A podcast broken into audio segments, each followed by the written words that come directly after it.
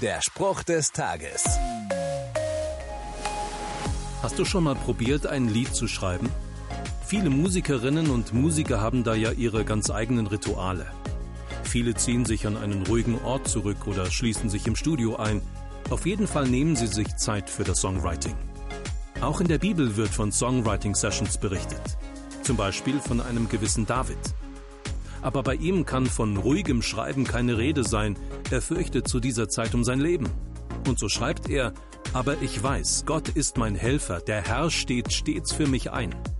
Nochmal zum Mitschreiben. David wird verfolgt, muss um sein Leben fürchten und schreibt in dieser Situation ein Lied, in dem er Gott sein Vertrauen ausspricht. Findet noch jemand, dass das Vertrauen in diesen Gott schürt? Der Spruch des Tages steht in der Bibel. Bibellesen auf bibleserver.com.